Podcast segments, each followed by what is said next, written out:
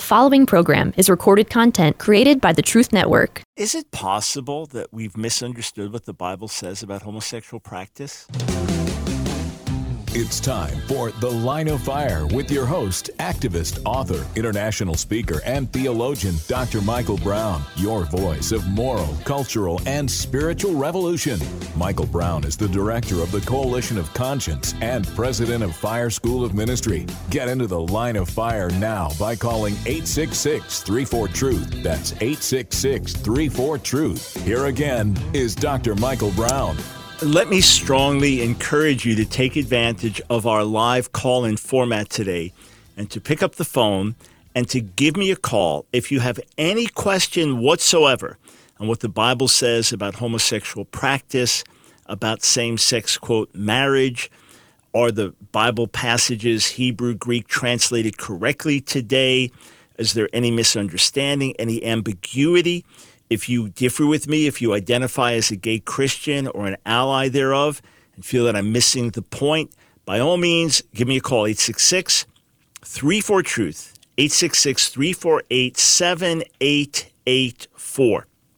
So last week, the new episode of That's Debatable, a brand new show on the brand new Awakening TV network, the second episode of the show aired. It was a friendly and lively short debate. Every show is a short debate, it's a 30 minute show with Brandon Robertson, who has been a gay pastor, was a graduate of Moody Bible Institute, so a conservative Christian school, identifies as a queer Christian today.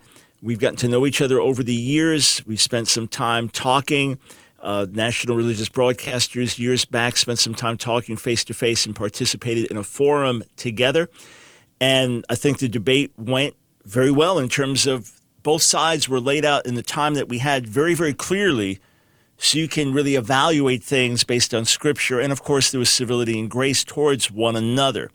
Now, you can watch the entire debate on the Awakening Network if you're a subscriber there, but Every week, for everyone, we're allowed to pull out a three minute highlight. So, first, let me play this for you so you can know some of the, the arguments, the issues back and forth. And, and then I want to play a trailer for you for a new movie. It's going to be coming out soon. It's going to come out with a tremendous amount of fanfare. It's going to be announced as wow, the big thing, the deal breaker. And you'll see in a moment there is nothing, capital N O T H I N G. Nothing about it that should concern us in terms of what Scripture says. But it's going to get a lot of fanfare. And you know what happens once a myth gets circulated, once misinformation gets circulated, it becomes truth to people. It becomes gospel truth to people. So we're going to do our best to, to get out good, helpful, biblical, truthful information. First, highlights from the broadcast with Brandon Robertson. Let's take a look. Hey everyone, welcome to That's Debatable with me, Dr. Michael Brown, where everything's debatable, but there's only one truth. On today's show, we're going to be asking the question Is Jesus pro LGBTQ? A graduate from Moody Bible Institute, Reverend Brandon Robertson is an author and activist. He works with political and social leaders to promote LGBTQ rights around the world. With over 132,000 followers on TikTok, he's also a social media influencer where he uses his platform to state his case on LGBT inclusion in the church. I think the question is kind of a funny question to ask. Those letters represent real people. And so the question is Is Jesus pro people? And I would say yes. Anyone who seeks to follow Jesus is welcomed to become his disciple. First, that I don't believe there's a single verse in the Bible that clearly condemns homosexuality. Second, I don't believe Jesus ever explicitly condemned LGBT people or our love, but he does speak words that are in affirmation of the sexual and gender minorities of his day, the eunuchs. And lastly, I believe that God also reveals truths through, through science, nature, psychology, reason, and all of that overwhelmingly shows that homosexuality is natural and a normal part of God's expression in the world. Of course, Jesus is pro people, which is why he dies for us. But he tells us to follow him, we must leave everything. Jesus did not practice affirmational inclusion, when he spent time with the tax collectors who were corrupt and the prostitutes, he didn't affirm them where they were. Rather, he practiced transformational inclusion. And through being with Jesus, they were changed. Every reference to homosexual practice in the Bible is decidedly negative. Jesus very explicitly defines marriage from the beginning as the union of one man and one woman. Uh, people did know about loving same sex relationships that did exist in the ancient world. And if Jesus wanted to condemn that, Jesus would have condemned that. He never does. As for Jesus and his teaching, he is explicit. He does say all sexual acts outside of marriage are sinful. We know there's no question about the definition of marriage being male, female at that time.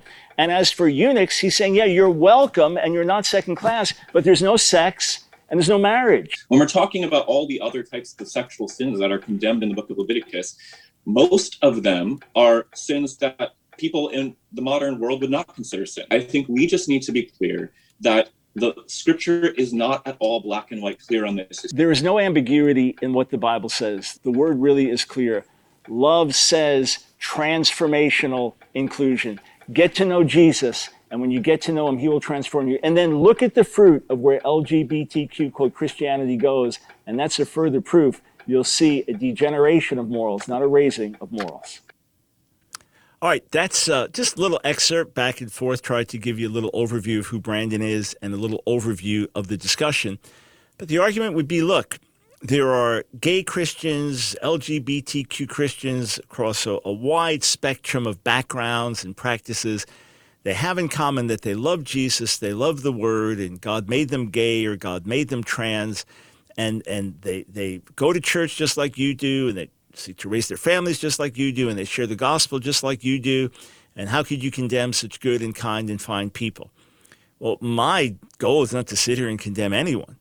My goal is to love God and love my neighbor. So I need to understand who God is. I need to understand what his ways are, what he requires of us, what he offers to us, and then do my best to live that out personally and to share that with others. And I'm 100% sure, based on the clear testimony of Scripture, which is basically never disputed until after the sexual revolution and, and the beginning of the gay liberation movement. I'm talking about disputed on any wide church level.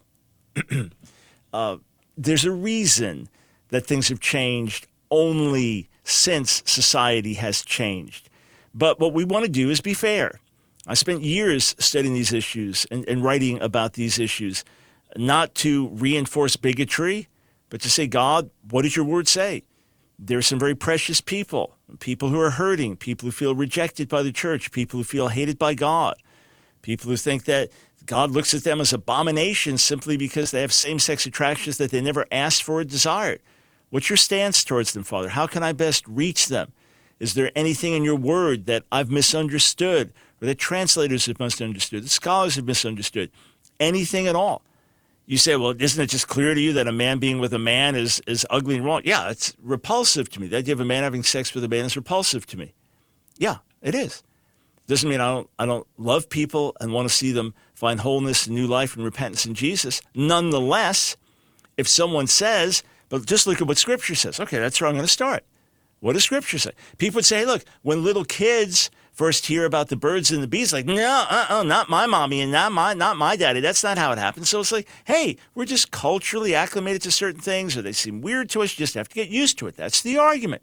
Just have to get used to it and then get to know the people and see how loving they are and see how committed they are to each other and see the great moms and, and dads that they are, etc. Moms and moms, dads and dads.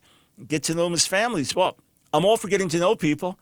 I've even offered in, in the greater Charlotte area where I live, hey, you get folks together that identify as gay Christians, get us all in the room together, put this offer out quite a few times. And I just want to hear their stories. I won't, I won't respond unless they want me to respond. I want them to tell me their stories and tell me everything they want me to hear. All right, with that, let me give you a preview of this movie that to me is much to do about nothing on a scholarly level, but but is going to be a major thing that's pushed and it's going to be reported like, wow, you have to hear this and see this. So let's check this out and then we'll get into the scriptures together. It's the forthcoming movie, 1946. Neither fornicators, nor idolaters, nor adulterers, nor homosexuals, shall inherit the kingdom of God.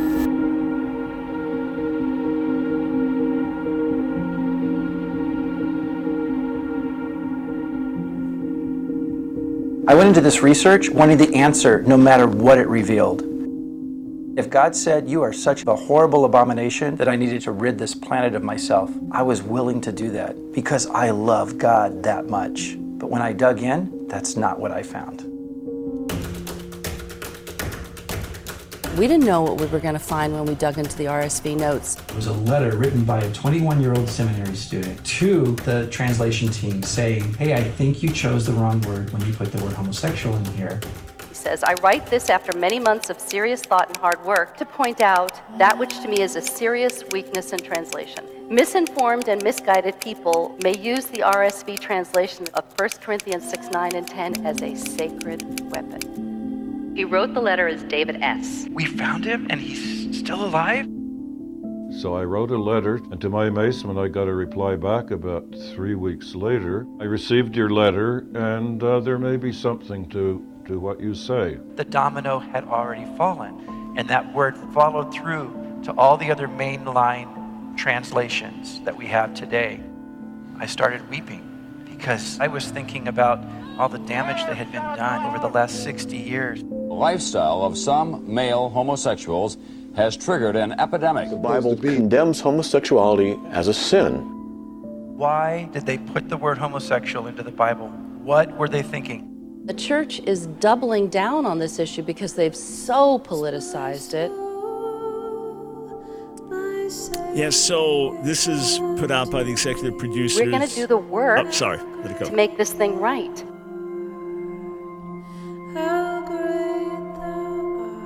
This shows that there was a mistake, and it's an honest mistake, and we have an opportunity to change it. This is called 1946, the mistranslation that shifted a culture. It, it's completely bogus on all fronts. Putting aside the question whether homosexual is the best word to use there, I'd say it wasn't. I'd say it wasn't. Because that would mean, even if you're living a celibate, holy life, but you're attracted to the same sex, you just say no to those attractions, that somehow you're still damned to hell. So there are better ways of saying that, like men who have sex with men, for example. And many modern translations say it like that. But the bottom line is to make this is what shifted the culture. It's completely bogus. It is much to do about nothing. I'm going to show you. I'm going to show you in front of your own eyes. We come back.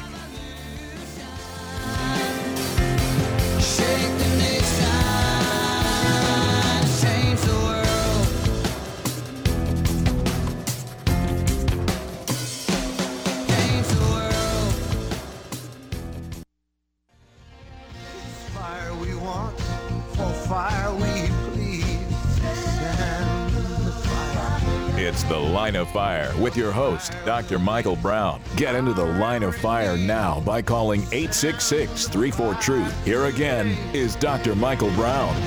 So, in this video that we just looked at, the trailer for 1946, with this one gentleman saying that if he himself was an abomination in God's sight, he would rid the earth of himself. I guess he means take his own life. But why was that the question? The question is Does God approve of men having sex with men and women having sex with women? Does God approve of male male intimate romantic sexual relationships, female female intimate sexual relationships? The answer is no. If you love God, well, Lord, how can I please you? How can you, will you change these desires or must I be celibate? Whatever. That's not, am I myself an abomination? I should rid the earth of myself. So even coming into that, the, the questions were wrong. But what about this translation, 1946? What, what should we make of it? How influential was it? And if you have a question about the Bible and homosexual practice, if you think I'm wrong on any of these points, by all means, give me a call, 866 34 Truth. So, first, let me lay out for you why we hold to what we do. A quick six minute summary. It's our video, Can You Be Gay and Christian, from our Consider This series. If you've never watched it, you can just watch it by going to askdrbrown.org forward slash consider this, and you'll see a bunch of videos like this, but animated videos. but this is the very first one that we did. Can you be gay and Christian? Where I lay out the basic biblical position.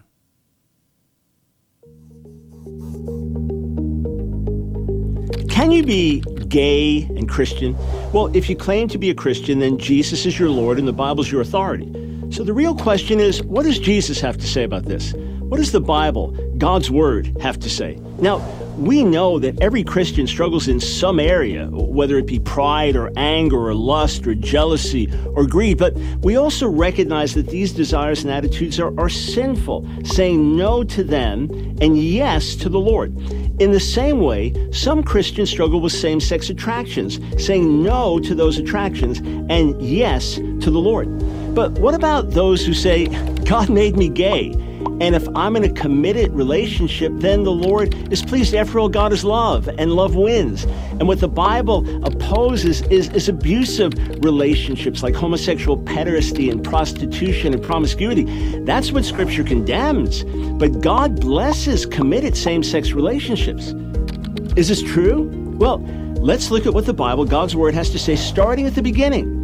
There in Genesis 1, we learn that God creates the human race in His image, male and female, and blesses us with the ability to procreate. In other words, He designed us for heterosexuality. And it doesn't take the Bible or rocket scientists to figure that out.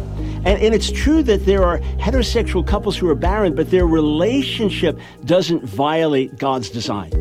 Then in Genesis 2, we see that God didn't want Adam, the first man, to be alone. So he decided to make him a suitable helper, not just a companion, but a helper. Why? Because only with Eve would Adam be complete and able to reproduce. And how did he make Eve? He took her out of Adam's rib or side, which is why Adam said that she would be called woman because she was taken out of man. And then note this the scripture says that through marriage the two become one. That's because they once were one, the woman taken out of the man. There's unique complementarity between them biologically and spiritually and emotionally. That's why man plus man or woman plus woman can never equal man plus woman. In response, some gay theologians ask, well, if homosexuality is so important, why does the Bible mention it so infrequently? Uh, but you see, they're looking at this exactly the opposite way. They're looking at it backwards. It's because God designed us for heterosexuality that there's so few references to homosexuality. In other words, every single reference in the Bible to marriage, family, and relationships presupposes heterosexuality, as in the Ten Commandments, honor your father and mother, and Paul's directives to husbands and wives. In a same sex relationship, who's the husband and who's the wife? Also, we note that there's not one single positive reference to homosexuality in the Bible, whereas every single reference to it is decidedly negative. As we move on to Leviticus, we see that there were some laws God gave Israel to keep them separate from the nations, like the dietary laws. And then there were other laws God gave that applied to all people, like do not murder. As for homosexual practice in Leviticus, God calls it detestable, and it doesn't get any less detestable if you do it over and over with the same person. When we, come to the New Testament and the teaching of Jesus, he really didn't need to address this because first century Jewish teaching clearly forbade homosexual practice. Yet, in three different ways, Jesus did address this. First, in Matthew 5, Jesus said that he didn't come to abolish the law of the prophets, but to fulfill.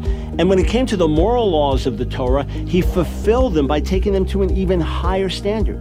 Second, in Matthew 15, Jesus taught that all sexual acts committed outside of marriage defiled. And then in Matthew 19, he taught that marriage, as God intended it from the beginning, was one man and one woman together for life.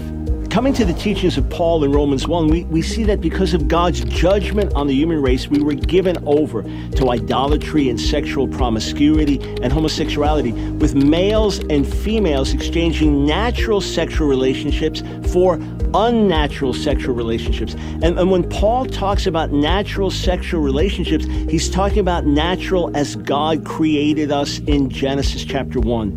Then in 1 Corinthians 6, Paul says that those who willingly give themselves to homosexuality, along with a number of other sins, would not inherit the kingdom of God. And in fact, Paul's teaching is so clear that one lesbian scholar, Bernadette Brooten, says, I see Paul as condemning all forms of homoeroticism. But Paul didn't stop there.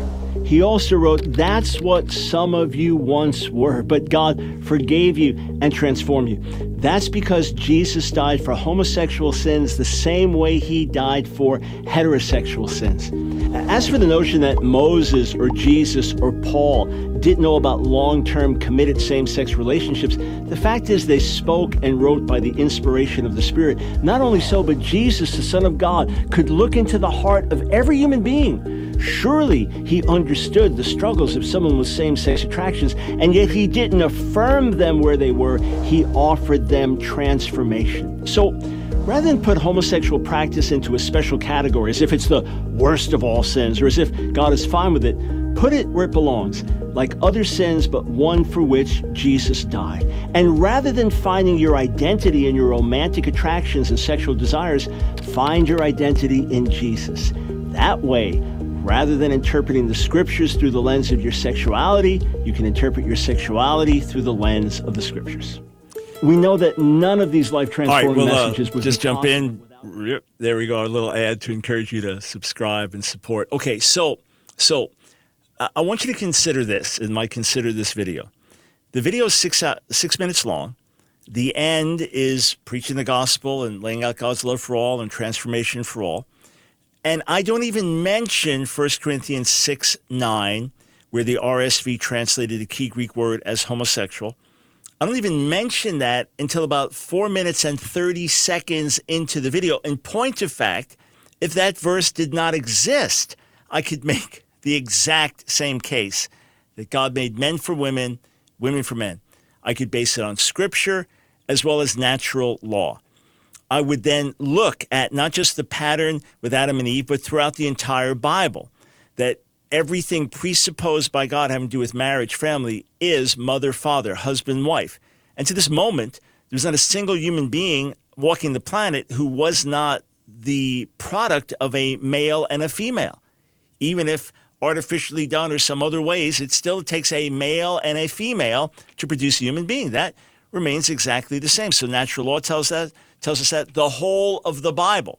And look, if you're reading this, you try to put yourself in the shoes of, of someone who identifies as gay or lesbian, and they're struggling. They, they, they love God, they're raised in the faith, but they have these same sex attractions, and what do they do with them? And, you know, if you're reading through the Bible, you want to find just something because God loves you, the Father's gracious and compassionate. You want to find something there where God says to a gay couple, Hey, I'm with you. Hey, I love you. Hey, I bless you hey, this is this is a, a, another form of normal, and it's fine. There's nothing there. There's not a hint.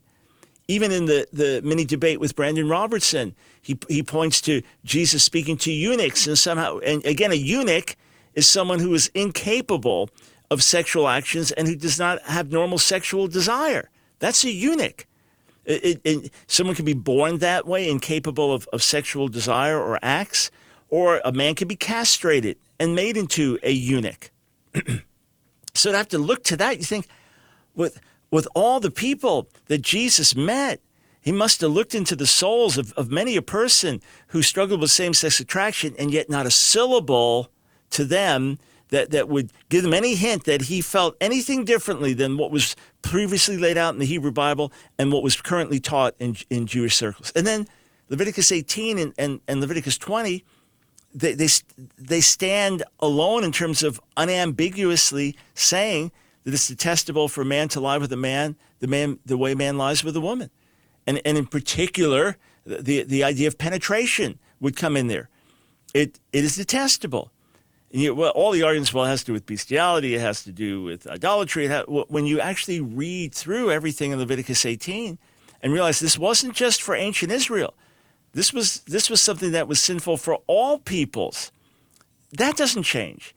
And, and then as Jesus lays things out and reinforces the ethics and morals of the Torah and, and, and reinforces the meaning of marriage, one man, one woman joined together for life, and reinforces that all sexual acts outside of that are defiling before the Lord and they defile us. And then in Romans 1, where Paul talks about the descent of human beings, the rejection of God, Him giving us over to idolatry, sexual immorality, sexual perversion, and all kinds of other sins. As a human race, you don't even need 1 Corinthians 6 or, as repeated in 1 Timothy 1, to tell you that God did not intend men to be with men or women to be with women. He has a better way, as many, many thousands of ex gays would attest. God of light, hear our cry. Send the fire. It's The Line of Fire with your host, Dr. Michael Brown, your voice of moral, cultural, and spiritual revolution. Here again is Dr. Michael Brown. Is it true that a translation error in the RSV, the Revised Standard Version of the Bible in 1946, opened up a floodgate of misunderstanding towards homosexuality and caused Christians in the English speaking world to now condemn homosexual practice? Well, in point of fact, the church was unified in saying that homosexual practice was sinful for 2,000 years, as the synagogue had been unified in that beforehand. There was not discussion. You can read through the ancient literature, you can read through the church fathers, the early rabbis. There was no place where they said it's fine for a man to quote marry a man or a woman to quote marry a woman. In fact, there are Jewish traditions that may have existed in Jesus' day. We can't say for sure they may have been centuries later, but they because Jewish traditions were often passed on orally, we can't say whether they existed in Jesus' day or not. But we do know there are Jewish traditions from the early centuries of this era that said one that the pagans don't even practice a man marrying a man. Th- that that was one thing. Another stated that one of the reasons that God destroyed the earth in Noah's day was because they were issuing marriage certificates for two men. Yeah, this is ancient Jewish tradition.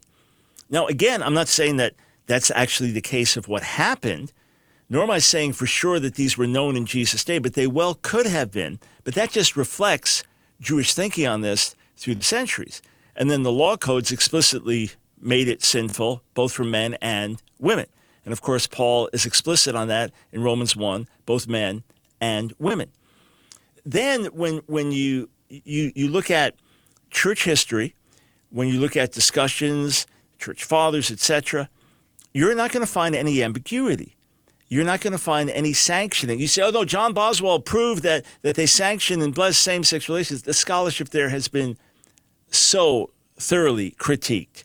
And no, he did not prove that there were ever same sex unions, sexual romantic unions, male male, female female, that were blessed by the church. And that's why you don't hear that argument cited so much. so, aside from the clear historic testimony of Scripture as witnessed by the church and the synagogue, what about 1946? Was this some pivotal point? Again, the key thing that I'm trying to underscore is, is that the church already had this stance long before 1946. That's one. And two, verses like Leviticus 18 22 and others stood alone without 1 Corinthians 6 needing to be mentioned in, in the RSV. And then you have the Sodom story. No, Sodom and Gomorrah is not a statement about all gay relationships everywhere, but it's one of these striking things that the manifestation of the sin of the city, what Ezekiel 16 indicates is the, the culminating manifestation, the toivah, the detestable thing they did, was, was out of control homosexual practice. So I'm just relating these texts. I, of, of course, I'm aware that you have plenty of gay men and plenty of gay women who, who seek to live in committed relationships. The women tend to do much better than the men in that regard. And among gay men, often monogamous means one principal relationship and there's openness with, with others. So, I mean, let's not exaggerate the facts here. But bottom line is, is that the 1946 RSV translation of one word in one verse was not the pivotal moment that it's being made out to be and as a new movie soon to be released is, is making it out to be oh oh this is it this is it. as i said earlier in the show it is much to do about nothing and remember in the larger evangelical world remember that the RSV was not accepted, that people in some parts of the, uh, of the evangelical world actually burned it, felt it was a liberal and dangerous translation that, that changed certain fundamental biblical truths. And as much as there was some good scholarship with the RSV, there, there were some methodological errors, relying way too much on the Septuagint for the Old Testament translation, and other things that can easily be critiqued. But it has always been looked at with great skepticism. And if, if there's a translation that's been more widely used in some evangelical circles, it would be the NRSV. But even then, it's, it's hardly used. 866 34 Truth. We'll, we'll take some calls shortly. But let's, let's dig a little historically, okay? So let's, let's go back to John Wycliffe, all right? The, the two earliest translators of the, of the Bible into English. Uh, John Wycliffe, let me get his exact dates, right? Um, died 1384. And then William Tyndale, so Tyndale, I'll get his exact dates as well. Uh, Tyndale, who comes after him, and then is the more influential in terms of lasting Bible translation. So he dies 1536. And he, he's put to death by the church for translating the Bible into English. So let's let's go all the way back. Okay, let's let's look at the Wycliffe translation. And I'm not even not even digging into let's parse the Greek, let's look at all the lexicons. So uh, whether ye know not that wicked men shall not wield the kingdom of God. So that would be inherit. This is Old English, right? He's, he dies late 1300s. Do not ye err, neither lechers, neither men that serve malmits, neither men serving to idols, explained there, neither adulterers, neither lechers against kind, neither they that do lechery with men. Okay, so this is John Wycliffe. We'll leave this up for a moment. John Wycliffe who dies in 1384, he translates first word malakos as neither lechers against kind. You have to figure out what exactly does that English mean. And then arsenokoites, that's the word that's really in question here, that the RSV translators translate it with homosexuals. He translates that neither they that do lechery with men. So that's talking about committing sexual acts with other men. That, that's how Wycliffe understood it in, in the 14th century. Okay, let's look at William Tyndale. William Tyndale now in the 15th century. Let's look at the Tyndale, Tyndale translation. And I'll just read part way through. Be not deceived, for neither fornicators, neither worshippers of images, that's idolaters, neither whoremongers, and obviously the English spelled very differently there, neither weaklings. So that's his translation of malakoi, which could be soft, weak. King James says effeminate. A lot of debate about the exact meaning of that in context. Scholars have generally accepted that next to the word arsenokoites, it means the, the passive partner in a male homosexual act. And, and then look at this neither abusers of themselves with the mankind. Neither abusers of themselves with the mankind. This is how the King James then goes. Go back and search out what that was understood to mean. This also was understood to mean homosexual practice. Okay? The word homosexual did not exist yet. There was not a category. There was the act of people who do this, men who have sex with men. You say, oh, well, that explains it all. They didn't understand that people are born this way. They didn't understand that that that it's a loving thing. It's not just a sexual act. It's romance. It's relationship. Yeah, I understand that there's gay romance. I understand that gay, committed gay relationships. I understand that gays get engaged and they, they cry like everybody else and, and cry at weddings and so on and love each other. I fully understand that. Yeah, uh, got got that. Their love, their their relationships, their desires are as natural for them as as my heterosexual desires are for me. I, I understand that. Got it. Yeah, all clear. All clear and and there are plenty of decent, moral gay men and women outside of homosexual practice, and they'd say, "Well, that proves it's fine because we're moral and all these others." I, I I get that. I, I understand all that, but the fact is, the Bible is speaking about relationships and acts. Those are always wrong. Plus, as I indicated, we know from ancient Jewish literature that the concept of men marrying men or women marrying men, women was something known.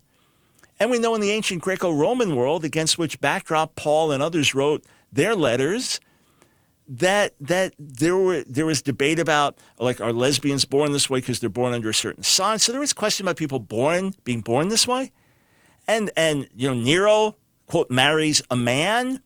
These were things that existed in their day, and you're saying that there were no gays back then who had long term relationships? Seriously? No, they were around. This was the world they were around in. One commentator on First Corinthians said the world of, of the Corinthians and the Christians were in is very similar to the world we're in today.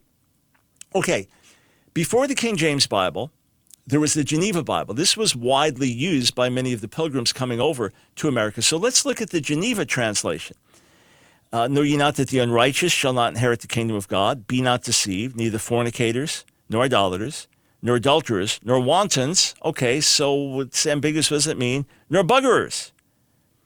Buggerers. That that male homosexuality, that is men engaging in sex with other men. That's what it is. This is centuries before, centuries before the RSV, and centuries before the word homosexual w- was invented. And, and the word homosexual was not invented by the church to put people down, it was invented by scientists and sociologists and others. That, that's where the term comes from.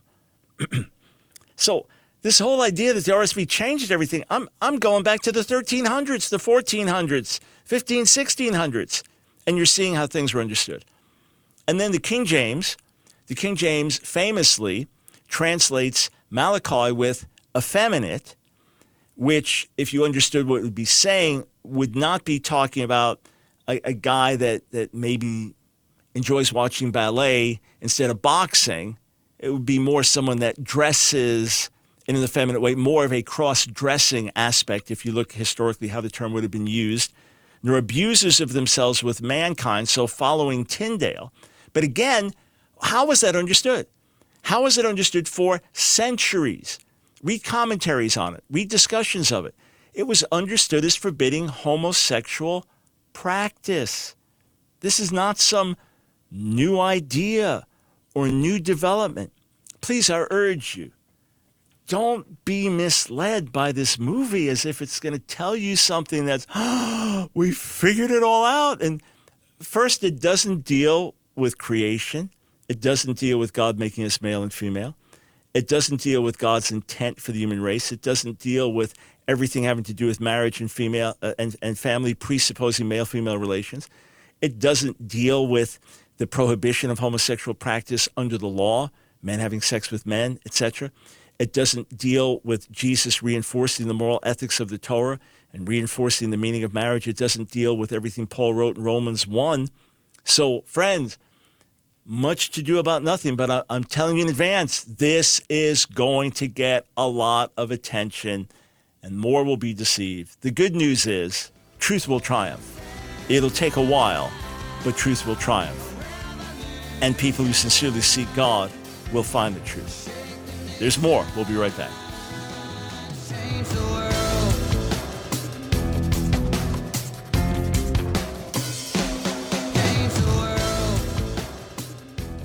It's The Line of Fire with your host, activist, author, international speaker, and theologian, Dr. Michael Brown. Your voice of moral, cultural, and spiritual revolution. Get into the line of fire now by calling 866 34 Truth. Here again is Dr. Michael Brown. Thanks, friends, for joining us on the line of fire 866 34 Truth. I know I've been talking about going to the phones for a while. Okay, I'm, I'm going to go very, very shortly. But let's let's just do this really quickly. Let's look at a bunch of modern English evangelical translations to 1 Corinthians 6 9. And I'm just going to concentrate uh, on, on the end. Let's see, CSB, uh, males who have sex with males.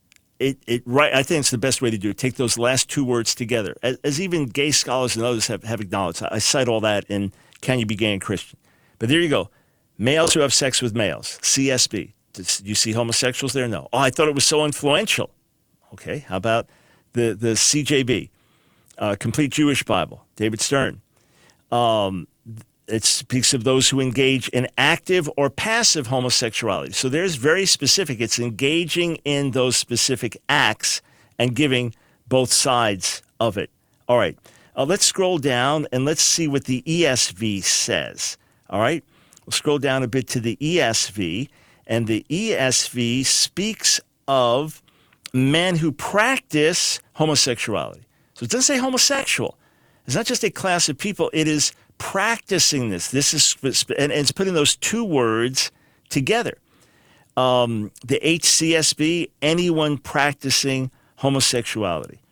Uh, the ISV says male prostitutes and homosexuals. So that that would be similar now to the RSV, and that I, I would say is not the best. So that's that's one similar, but so far all the others have gone in different directions.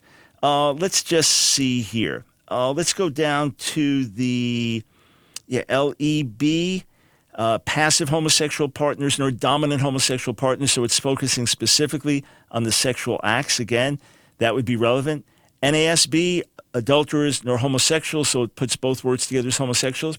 Not the best way. So there, you got a couple following in this tradition. Uh, the NET, passive homosexual partners practicing homosexuals. So explicit. And again, I, I agree with those. Those would be accurate. Uh, here is the, let's see, the NIV, men who have sex with men. This is the new edition of the NIV, which came out, what, in 2011? Uh, let's take a look at the NLT. Male prostitutes are those who practice homosexuality. So, you know, once again, you've got this pretty consistently. Well, we'll stop there. The point is, it's not that after the RSV, all the evangelical translations followed it. I'm giving you examples from the last 10, 20 years where they didn't. And I differ with saying homosexuals because, again, that makes a class of people, whereas Paul is talking about actions, adulterers, drunkards, fornicators. So it's those who live a certain way. You can be a happily married man devoted to your wife and you're tempted with adulterous thoughts. You see an attractive woman and your mind goes to wanting to sleep with her. You say no to that. You don't go there with your mind. You don't give place to it. You don't pursue that person. Why? Because you're married to your wife. You're not an adulterer. You're an adulterous Christian. No, you say no to it. In the same way, there are plenty of, of ex gays that still struggle from time to time with same sex attraction, but they say no to it because they know it's displeasing in God's sight. And many others have seen great and wonderful change. So, what, what pains me is that people get misled, people get deceived. And if you want to dig in deep to what the Greek words actually say, the relevant Greek words in, in 1 Corinthians 6, 9, and then again, 1 Timothy 1, arsenokoites is used, then check out Robert Gagnon's book, The Bible and Homosexual Practice, or in simpler form, my book, Can You Be Gay and Christian? And then dig into the endnotes in each of the books where, where we, we dive in and go deeper. Or, or just go to, to Robert Gagnon's website, robgagnon.net, and look at the many articles he's written and the, the many responses that he's given. And, and you understand why so few are willing to debate him on this. Or, or watch the video Dr. James White and I did together as homosexual practice consistent with New Testament obedience, debating a gay pastor and a lesbian pastor. You'll see our love, you'll see our commitment to Scripture, and you'll see where the truth lies. I mean, it's it's really simple. And then just remember, watch where things lead. Watch where gay activism goes in our society, what it leads to. And then all those that I know that are ex gays, those that used to be in gay churches, tell me, hey, you, you hear a lot about morality, but there is a whole lot that gets justified, goes on very differently in many, many circles. And even here, read Brandon Roberts' book and see what he says is fine, how far he's willing to go, and, and why he couldn't answer me about, well, if you take Leviticus 18 out of the Bible, on what basis is incest wrong? Between consenting adults, between two brothers or two sisters. So there can't be any risk of, of having kids with genetic defects. On what basis is that wrong? If, well, it's just wrong. We know. Well, I just know that homosexual practice is wrong. It's, we got to do more than that. We got to have a scriptural basis and foundation. Anyway, just just trying to help, just trying to help, not trying to be popular, not trying to show I'm I'm I'm immovable. No, I I love Jesus and I love the Word and I love people, That's why I hold to what I hold. That's why I spend so many years praying and studying and crying out to God, even laying on my face in tears before Him, Lord. I don't want to hurt people. I just want to help people. Truth is truth, friends. We deviate from truth in the end, we hurt them. We don't help them. All right, um, let's go to Tina in Indianapolis, Indiana. Thanks so much for holding. Welcome to the line of fire. Thanks, Dr. Brown, and thanks for taking my question.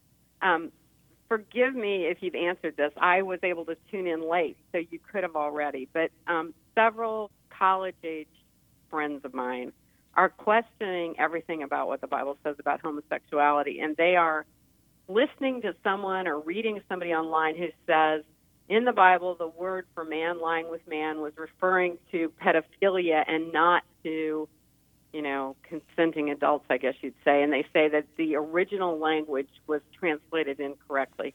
Can you please comment on that? It's complete myth. 100% myth, as mythological as saying that Santa Claus is the king of the moon and is returning again. I mean, there is a syllable ounce of truth in it. The only thing that they would ever say is that when Martin Luther translated the Bible into German, and, and Luther was not a top Hebrew scholar, he did his best. But when he translated the Bible into German, that he brought in the subject of youth. But it's not there in the Bible. It's not there in the Hebrew. It's not hinted at. You won't find it in, in any ancient or modern translation whatsoever. It, it's, it is an internet myth. And it's gotten, you know, I actually responded to a, to a, a TikTok video that alleged that and, and made that claim. And these things go viral. So, so tell you what, Tina, if you will um, give our call screener your information, what I want to do is this. Do you think these, these young people will read a book if we send it to them?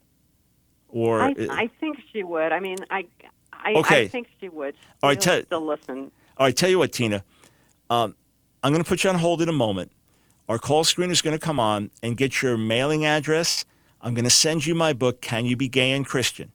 All right, Can You Be Gay and Christian? Also, if you give me your email address, we will send you the link to the video where I debunk this nonsense. But as someone with a PhD in Near Eastern languages and literatures who has devoted decades to studying the Hebrew language, has written academic articles on the Hebrew language and written commentaries on, on biblical books in the Old Testament, Jeremiah, Job, and now Isaiah, uh, I can assure you that there is not a syllable of truth to this whatsoever. Um, ah, okay, and, and tell you what, for everybody, thanks, team.